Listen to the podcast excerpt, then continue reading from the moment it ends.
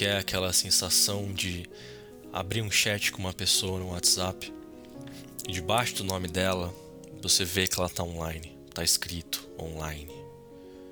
E aí você manda uma mensagem para ela, um bom dia, uma imagem engraçada. E assim que ela vê que você pingou na notificação, o status online desaparece. Isso acontece comigo com todos os meus entrevistados. Foi exatamente isso que aconteceu quando eu enviei uma mensagem pro Bruno depois de seis meses que a gente não se falava. Eu mandei mensagem, seu status online desapareceu. Foi só mandar o áudio que desapareceu. Você sumiu. A missão é a seguinte: quando que eu falei com você daquele podcast que a gente ia gravar, que eu ia começar? Você ia ser o primeiro entrevistado. Você lembra disso? Faz o quê? Três anos, quatro anos? Cinco anos atrás, acho. É, eu tinha esse conceito. Nunca fiz nada com ele. Assim como 99% dos planos que eu já tive na minha vida, ideias. Mas agora eu tô sentindo que é uma hora boa. Sabe por quê? Porque esse mercado já tá bem, bem saturado. Não tem mais o que fazer nesse mercado. Você vai ter. Já tem é, podcast de yoga, de oficina, de, de oficina mecânica, de engenharia, política, literatura, humor. É, tudo já foi feito. Não tem, não tem mais o que fazer. Então agora é hora boa de entrar. Porque quando eu tinha pensado em entrar, eu acho que ainda tinha muito mercado vídeo para ser explorado. Agora eu acho que não tem mais. E eu gosto de ser um late adopter. É, sempre adotar essas tecnologias e tal. Bem, quando tiver quando tá na crista da onda. Eu fiz isso com o Bitcoin agora no fim do ano passado. Comprei comprei assim, uns 10 mil reais de Bitcoin, criptomoedas. E já perdi metade do que investi. Caiu 5, 50% já. Já foi embora. Provavelmente eu nunca mais vou, nunca mais vou ver esse dinheiro. Não vai ter retorno, acho. E teve muitas outras coisas também na minha vida que eu preferi adotar mais tarde. Eu fiz um piloto, o primeiro piloto desse podcast, fiz ontem. Eu vou mandar para você, pra você dar uma, uma ouvida. Eu entrevistei o Felipe Miguel. Felipe SOS Jorginho Miguel. É... E na verdade ele não, não aceitou fazer e eu fiz mesmo assim o podcast. E aí eu acho que você é uma, é uma pessoa boa. Porque assim, eu acho que ele eu, é pior que você, assim, que. Em, em, em termos de que não dá para contar, sabe? Não responde mensagem, não atende ligação, é, não fica online, sabe? Então ele é uma pessoa que tem esse perfil, você também, mas eu acho que ele é um pouco pior. Depois, agora que eu já fiz ele, agora que eu vou fazer você. É, e depois eu vou pegar uma outra pessoa também que seja, seja difícil de, de manter contato. A ideia é pegar. Pegar a escória mesmo, sabe? Só o baixo clero. Só assim. As profissões mais miseráveis. Desenhista, ilustrador, quadrinista, roteirista, escritor, vlogueiro, blogueiro, antropólogo, sociólogo, unir essa massa de pessoas infelizes, intelectualmente rasas e ter uma conversa, trocar uma ideia, ter uma resenha, um diálogo descompromissado sobre assuntos cotidianos. Óbvio que eu não vou fazer roteiro, não tenho tempo para isso. Não vou pensar em perguntas, não vou pensar em, em assuntos. É, mas é. A ideia é essa. Eu vou te mandar o podcast, você dá uma ouvida. E me fala se você topa. Quero saber como você tá também. Se você tá bem, tá vivo. Eu gostei que eu, que eu mandei a mensagem e você sumiu. Você desapareceu o seu status online. Um abraço.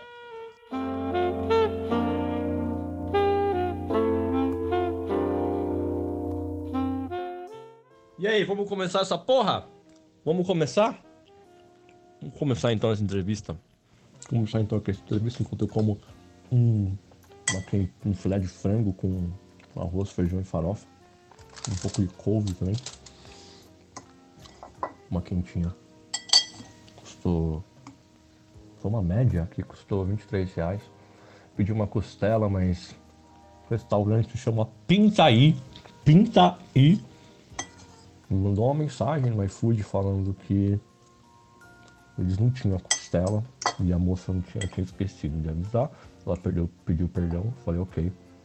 Mas ela nem perguntou o que eu queria, ela mandou uma parmegiana. Eu não queria parmegiana, eu não gosto de parmegiana. Eu gosto, mas eu não queria comer parmegiana hoje.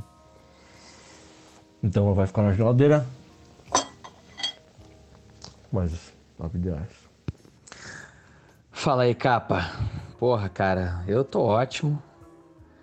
Quadrinho, né, cara? Quadrinho me faz muito bem, né, cara? Eu, porra, sou um cara muito inteligente, né, cara? Eu li bastante. Continuo lendo Deleuze. Estudo muito Deleuze, né, cara? Linhas de fuga, é, é, incompossibilidades, né? É, filosofia da diferença, entendeu? Diferença e repetição. Eu sou um cara do devir, né? Você sabe que isso é de uma desonestidade intelectual tão gargantuesca que isso me provocou. Isso me colocou num certo platô, né, cara? Assim, eu tenho uma, eu tenho uma espécie de imunidade existencial, né, cara? É, eu sou um cara muito mau caráter, né? Você sabe muito bem disso.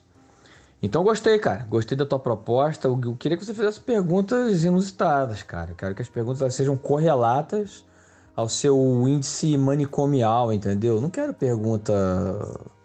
Faz pergunta louca, assim, pergunta que ninguém nunca fez em nenhum programa de entrevista, cara. Sacou? É tipo, é tipo, você gosta do cheiro da sua piroca suja. É esse tipo de coisa. Aí eu topo, cara. Faz tempo que a gente não se vê, né? Faz tempo que não se fala. Faz uns seis, sete, oito, nove meses, sei lá quanto tempo faz. Sabe o que eu comecei a fazer? Comecei a tomar chimarrão. Tô tomando uma cuia de chimarrão agora. Queria saber se você também incorporou novos hábitos aí pra sua vida. O que você tá fazendo? Vamos começar do começo, né? Começar um tete a tete, um small talk. E aí a gente se aprofunda em assuntos mais filosóficos mais, mais adiante. Você falou uma parada muito foda, né, cara, há, uns, há muitos anos atrás. Você falou assim, você é o fracassado mais bem sucedido do Brasil. Caralho, meu irmão, sério, isso foi muito foda, cara. É, eu tava lembrando, né, que a gente. Ah, isso aí já tem quase 10 anos, né? Ali a gente ali muito. com a cabeça muito confusa. Você queria. falou que a gente ia fazer uma série. E a primeira cena seria você fazendo a tatuagem do Rush, igual a minha, né? Tipo. Cara, eu não tenho mais aquela excitação juvenil que eu tinha, né, cara? Eu tive muito gás, né? Eu sou velho, eu tenho 44 anos, né? Finalmente eu parei de forçar barra para ser jovem, assim. Eu tô super bem, cara. Tô, tô, tô muito na moralzinha. É, tô com uma companheira nova, maravilhosa. E estou pintando. Estou com muitos projetos. Estou morando em, na Pompeia, que é um bairro gostoso. Estou cuidando do meu, do meu corpo, cara. Eu acho que o mais importante é se alimentar bem, né, cara? Eu tenho comido muito bem. Acabei de tomar um chá de hibisco. Hibisco com alguma coisa. Esquecer mas um chá bonito, com uma cor muito bonita, cara. Um rosa meio vinho, não sei. É, eu acho que é isso, cara. Eu gosto de, eu gosto de cuidar da carcaça, cara. Eu corro, faço barra e tal. Eu tô muito bonito, cara. Eu nunca estive tão bonito. Impressionante, tô ficando cada vez mais bonito. E, cara, quanto mais bonito você fica, mais sem graça você fica, né? Então, como, como é, o humor também né, pessoas muito bonitas não se perde um pouco o punch, né? É, eu acho que eu já fui muito mais feio Eu tenho aquela parada complexa do Roger Waters, né? Que foi virando Richard Gere com o tempo. Eu acho que eu tô ficando muito bonito, cara. Então a minha tendência é ficar cada vez mais sem graça, mas tudo bem também. Eu já fiz muita gente rir. A coisa que eu tinha como uma prerrogativa, entendeu? Uma coisa meio missionária da minha vida, assim, a fazer os outros rirem. Uma coisa muito boba, muito people pleaser. Então não tô mais nessa não, cara. Tô no auge do egoísmo, assim, quero que todo mundo se foda. É, cuidar da, da, da carcaça e, e, pintar e ler e tal, né? Cultivar minha pseudo-erudição, assim. Tô super egoísta, cara. Cara, você falou esse negócio da beleza e eu comecei a ter o mesmo problema também. Desde o ano passado eu comecei a fazer um pouco de exercício, fazer umas flexão, umas barras também. E aí eu comecei a ficar bonito. Eu comecei a ficar grande, com peitoral bonito, braço cresceu. E aí comecei a me namorar mais no espelho, assim. Eu vou te mandar uma foto minha de cueca para você ver. É... E aí você fala, me fala o que você acha. Mas eu comecei a ficar preocupado também. Entrava no Instagram, você vai naquela lupinha do Instagram, começava a ver só vídeo de cara bombado, fazendo calistenia, antes e depois, né? O cara era mó frango, aí fica forte pra caralho. E é uma coisa que preocupa a gente mesmo, né? É porque existe um problema grande da, em conciliar a beleza com o humor, com a comédia, com a, com a filosofia, com a erudição. Então você pega os grandes pensadores, eles eram todos feios, né? O, o Sócrates, que foi o pai da filosofia, era um cara todo errado. Ele era feio demais, careca. O Descartes, outro cara bem bastante feio, né? Então você acaba concluindo que não dá para ser bonito e fazer humor, fazer filosofia. Você pega um cara igual o Rafinha Bastos, tem aquela tatuagem ridícula no braço, aquele tribal horroroso assim. É uma pessoa que não, não, devia ser proibida de, de, de, da risada dele por conta das tatuagens, porque o humor, a comédia, a, literatura, tudo, ela prevê um senso estético, né, da, da, da pessoa. Então, quando você vê uma coisa que berra o ridículo, você vê que um cara, aquela tatuagem, que é a mesma coisa que a sua tatuagem do Rush, que é uma coisa assim que é um indício visual de que a pessoa não tem o menor senso de ridículo, isso imediatamente desqualifica ela a, a querer fazer os outros dar risada ou ou sei lá, ter qualquer tipo de ambição maior na vida, né? Então, assim, você tem sorte que a sua tatuagem ela não fica, não, é, não, é tão, não fica exposta, né? Eu acho que ela tá no, sei lá, tá no ombro, então você pode botar uma camiseta e esconder. Mas é sempre bom a gente se preocupar com isso, assim, de ter um, um balanço entre essa busca da saúde, da beleza e, e manter, de certo modo, uma carcaça feia, né? uma, uma coisa mais desarrumada, se a gente tem alguma pretensão né, intelectual, alguma coisa desse tipo.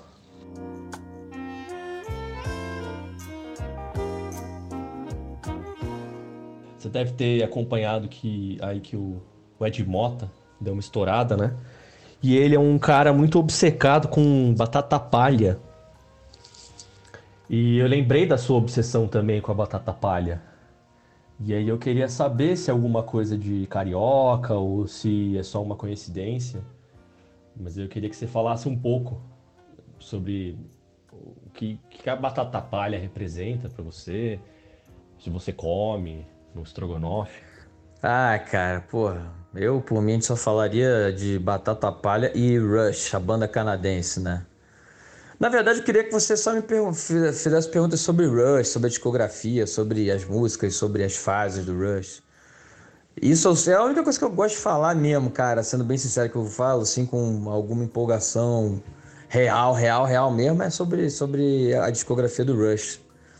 Eu queria até fazer aquele vídeo é, do, do Rankeando Cara, é, batata palha, eu tenho uma ligação muito. Eu amo batata palha, né, cara? Eu acho uma, uma parada muito mágica, assim. Eu sei que tem gente que tem ojeriza.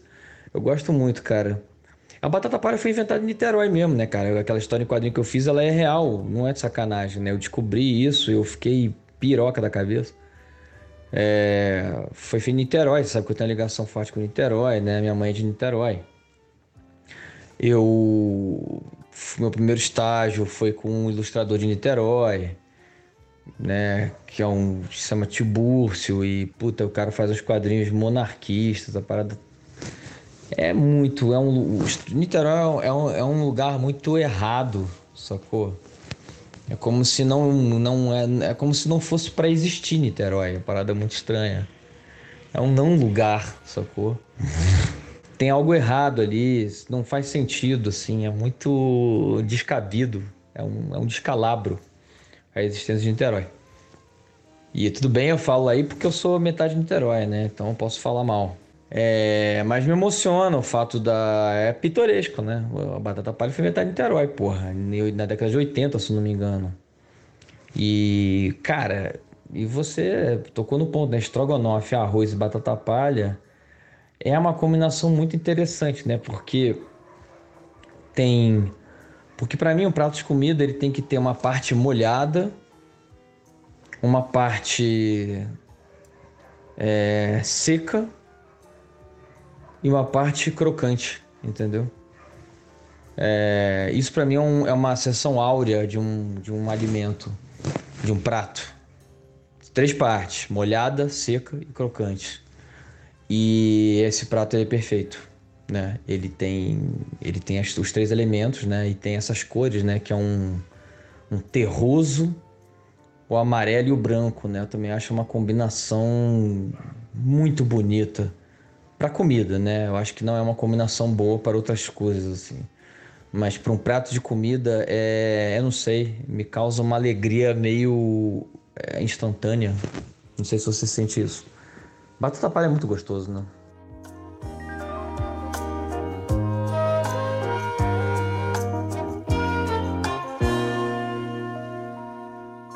Brother, com essa idade que eu tenho, não dá mais para agasalhar praticamente nenhum clichê, entendeu? Então, assim, eu acho muito mongoloide essa parada. Que é isso que você falou mesmo, cara. A história do pensamento, a história da filosofia, a história das artes, né? a história dos quadrinhos, né? É, parece que a pessoa que faz isso é quase que necessariamente. É, é praticamente, cara, é uma coisa meio assim. É, a pessoa, a o descuido é quase que um charme, sacou? A pessoa que se, porra, se entrega pra arte e tal, ela, porra, não cuida do corpo, sacou? Então ela fica toda encarquilhada, fica toda pangaré, toda fodida, meio trevosa e tal. Isso é uma grande babaquice, né, cara? Porra, isso aí, cara, nem nem é quando eu comecei a fazer quadrinho eu acreditava nisso, entendeu? Aí tem uma coisa que beira até a falta de higiene, sacou? Quer dizer, muitos devem ser porcos, né? Eu acho que esse, esse meio, assim, é uma galera suja, insalubre, entendeu? E eu acho isso uma parada uma bobagem, cara. Eu tô buscando isso mesmo, cara. Eu quero é, brilhar nas artes e, e ser um centro de tesão também, sacou? um magneto de, de luxúria e lascívia, entendeu? É, eu acho que a galera é muito humilde, sacou? Ah, eu só posso ser foda numa coisa, senão é, não dá, não pode. A galera, no fundo, é um rebaixamento, sacou? Acho que tem, dá pra ser foda em tudo, entendeu? Não tem essa babaquice, sacou? Então é isso, é, porra, pensamento vigoroso e, cor, e carcaça vigorosa, sacou? Não tem essa não tem essa. Ah, porque não pode? Isso aí, para mim, quem não pensa assim, quem, quem, quem tem essa restrição aí, tá voando baixo. Sacou?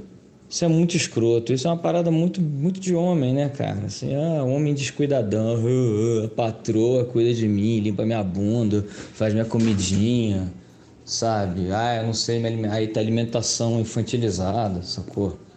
Eu gosto de comer merda, mas porra, não Mas, cara, me preocupo pra caralho, meu irmão. Porra, semente de chia entrou pra minha vida, sacou?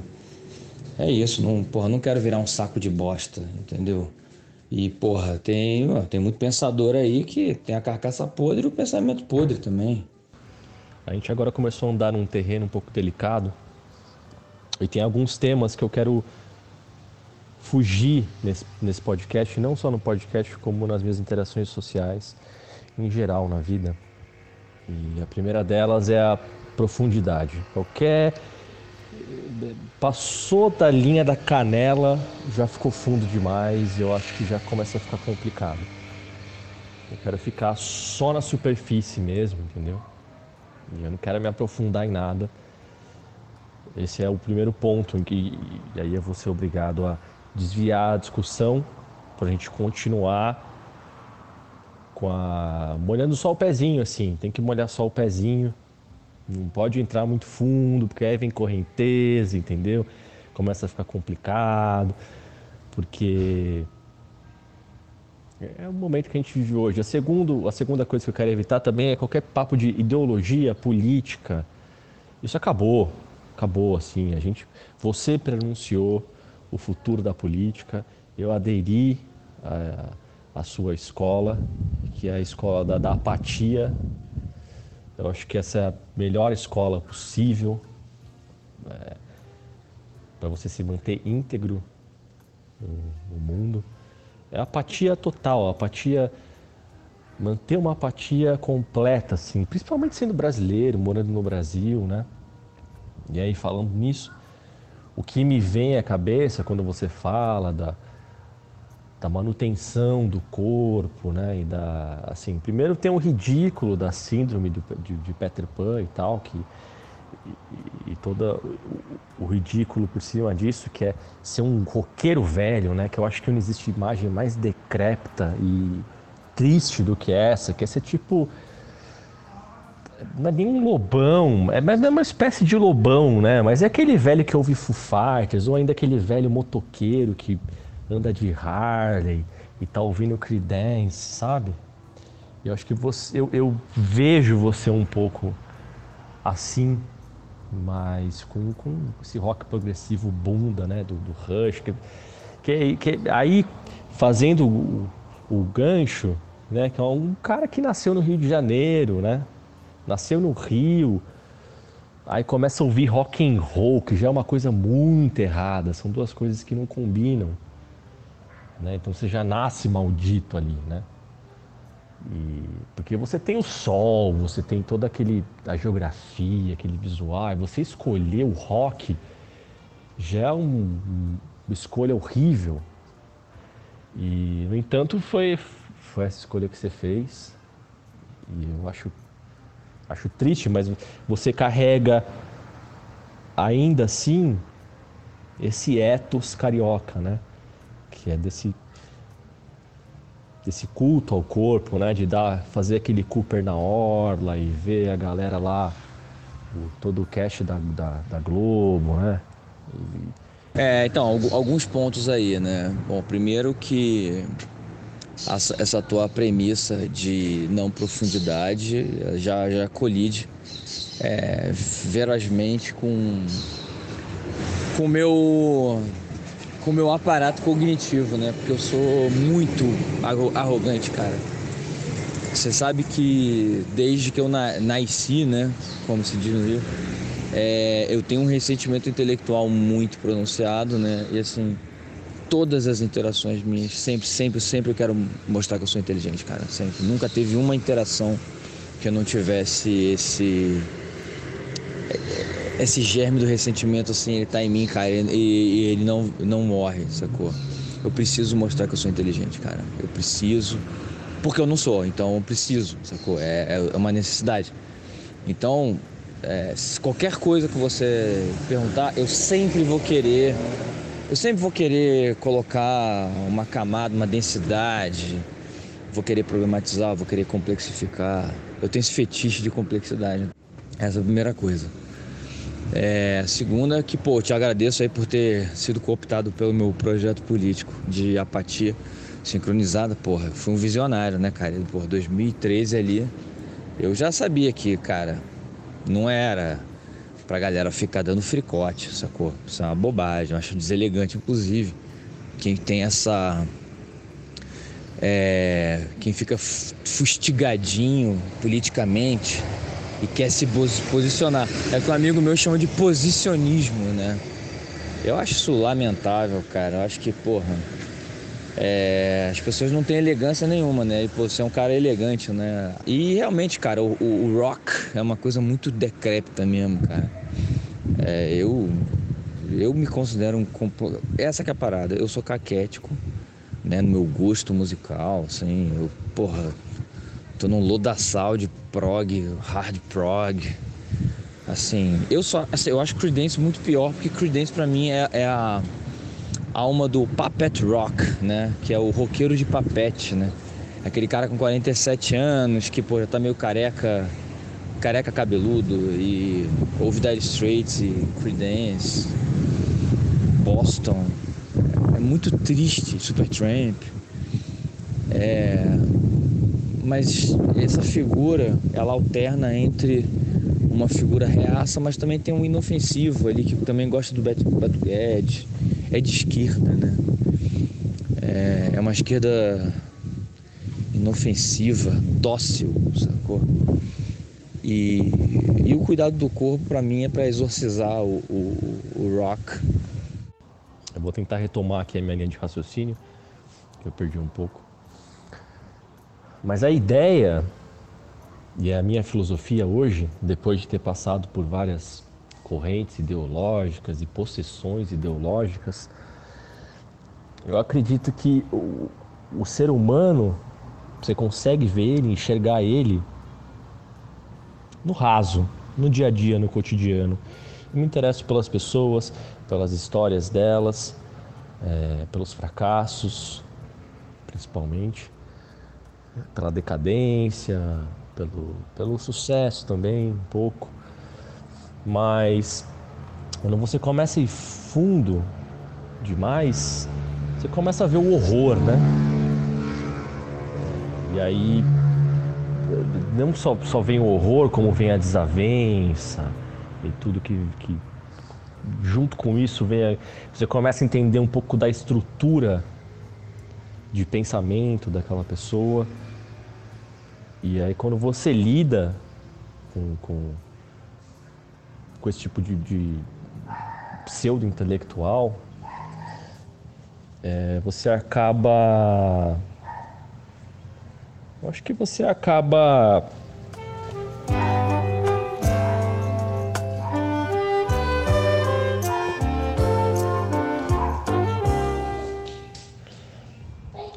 Meu filho apareceu aqui pelado aqui, eu tive que botar a camiseta nele você acaba se decepcionando no fim das contas, entendeu? Você se decepciona, você começa a ver aquela linha de pensamento óbvia que a pessoa abraçou, então você vê um socialista, um direitista, um conservador e e isso é uma coisa muito desinteressante, né? incrivelmente desinteressante. Você quer mamar, meu amor? Você quer mamar? Vamos comer. Comer frango, arroz, feijão. O que que você quer? Mamar. Mamar não vai rolar, mamar. Você quer mamar? Sim. Meu filho quer mamar. Entendeu? É isso assim. O filho quer mamar. E, e você tem que dar um mamar para ele. É, e essa que é a vida, essa que é a, a graça, né? Eu quero saber esse tipo de coisa. Eu não quero saber se você leu Deleuze, quais livros, quais orelhas de livros você leu, porque se eu quisesse eu lia o livro, eu lia a orelha do livro. Vai cair? Vai cair, se você ficar pulando aí você vai cair. E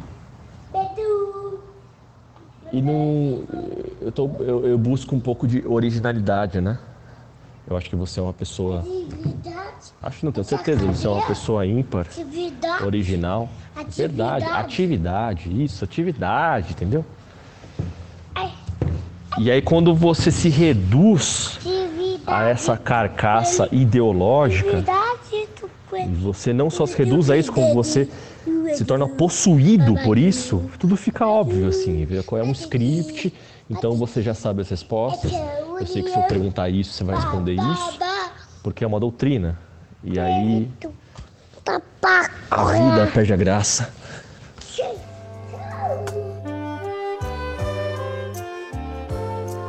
Você falou de chia. Eu tive uma época na minha vida em que eu ingeria chia todo dia, em jejum, quando eu acordava. Eu pegava um, uma colher de sopa de chia, botava num copo, botava um pouco de água. É, e aí ela meio que germina, né? Ela cria uma, uma, uma, uma carapaça gelatinosa. Aí você acorda e bebe aquilo, que é meio que. Não sei qual é a função disso, qual é o benefício. Eu bebi isso durante muito tempo e não senti diferença nenhuma na minha vida. Mas lembrando da Chia, eu lembrei também de um vídeo muito bom do Marcos Vale, que é um conterrâneo seu. Eu não sei se você viu, se você não viu, você precisa ver, que é eles. É, é um tour dele, é um vídeo de 20 minutos ou 15 minutos, em que ele fala o que, que ele come no café da manhã. É maravilhoso. Você precisa, se você não viu, você precisa ver. E assim, são toda a granola e todo o iogurte sem lactose que ele consome todo dia, que é meio que o, acho que é a fonte da juventude. Se você ver, você vai ficar pirado, provavelmente você vai querer comer a mesma coisa todo dia quando você acordar.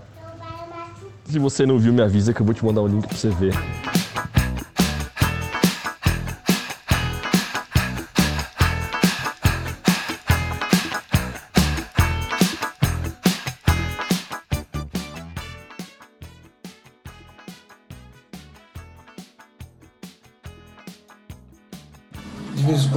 Pessoas me perguntam o que, que eu como, né? Como é a minha alimentação. Então, eu vou dar hoje uma, uma ideia assim do que, que eu, do, do que, que eu como aqui. Minha mulher disse que isso um dia vai virar um vulcão, que vai explodir, porque é muita coisa. Mas não é assim não. Eu começo com Yakult, né? Uma granola, né? Sem glúten, sem açúcar. Chia, eu vou pegar aqui uma linhaça dourada, aí pego a aveia, eu estou aqui falando do meu café da manhã. Aí eu ponho aqui quinoa. Eu ponho a canela. Os cachorrinhos ficam aí me acompanhando no café da manhã. Isso aqui chama-se, hum, deixa eu ver qual é desse aqui, o blueberry. De vez em quando é blueberry, às vezes é o cranberry. Meia dúzia, uma meia dúzia de, de, de, de blueberry, óleo de coco, óleo de coco, e aproveito e pego três ameixas. Agora, em cima disso, eu coloco um pouco para dar o gostinho desse natural whey, né? Que também não tem tudo é lact free, tudo sem lactose, tá? E em cima disso tudo vem o, um iogurte também sem também sem lactose. Ah, não. Aí eu adoço com melado. Fica uma beleza isso aqui. Misturo isso tudo e ao lado eu tenho um mamão, papaya. Eu dou uma, uma colherada disso e uma colherada do mamão. Aí uma vez terminado isso, uma delícia,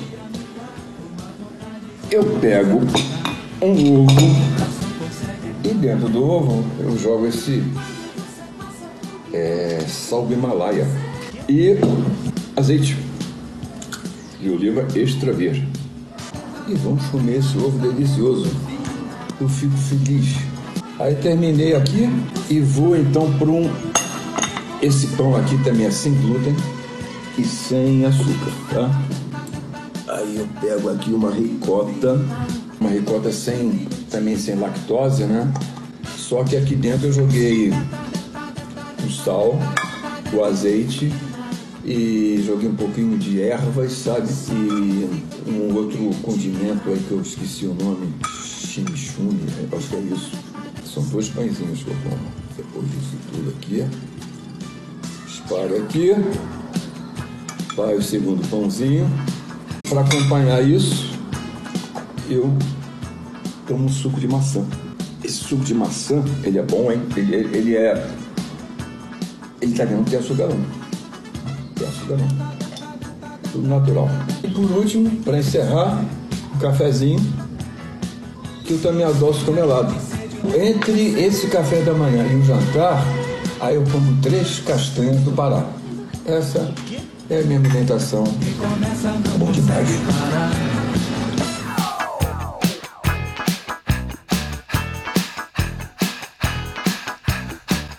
Coma seu café da manhã como um rei, almoce como um príncipe e jante como um mendigo. O Bruno ficou contrariado com o rumo da nossa conversa depois de eu ter me recusado a fazer qualquer pergunta relacionada à banda Rush, sua maior paixão. Eu passei uma semana mandando mensagem para ele todo dia, sem receber nenhuma resposta. E no oitavo dia, ele me disse que estava tendo uma relação diferente com o WhatsApp e pediu para não publicar nem divulgar esse podcast. Atendendo ao pedido dele, esse podcast nunca será publicado ou divulgado para o público.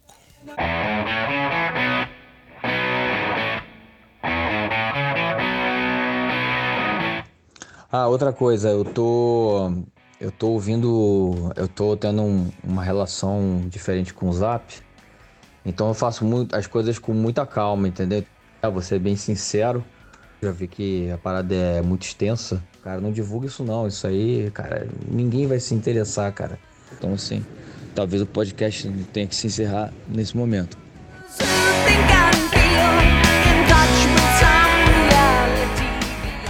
Pô, cara, a minha mãe, toda feliz ali, porra, com meu pai e tal. Aí neguinho teve essa merda, esse projeto, sacou? Essa existência merda, um cabeçudo filho da puta. Uma pessoa totalmente escrota, nojenta. Que se sentiu feio e aí foi se refugiar na retórica filosófica, aí tem esse ressentimento intelectual, que é uma coisa lazarenta, meu irmão, parado não desgruda de mim e tá me acompanhando no meu envelhecimento, da minha pele, na minha cara de merda. E, cara, tô ficando velho, tô ficando escroto. Aí você vai ficando velho, aí os seus recursos vão ficando cada vez mais desesperados, sacou? Cara, a decadência do homem. As pessoas falam sobre a decadência da mulher que tem né, o componente físico, o peito, a bunda cai e tal. Mas eu acho a mulher tem muito mais dignidade. O, o homem é um troço muito é, é, é, é lixoso, cara. Entendeu? É fedorento, cara. O envelhecimento do homem fede, cara. Entendeu? Então é isso. Eu tô nesse envelhecimento de classe média do estado que é um troço muito nojento. Que fede. Fede, cara.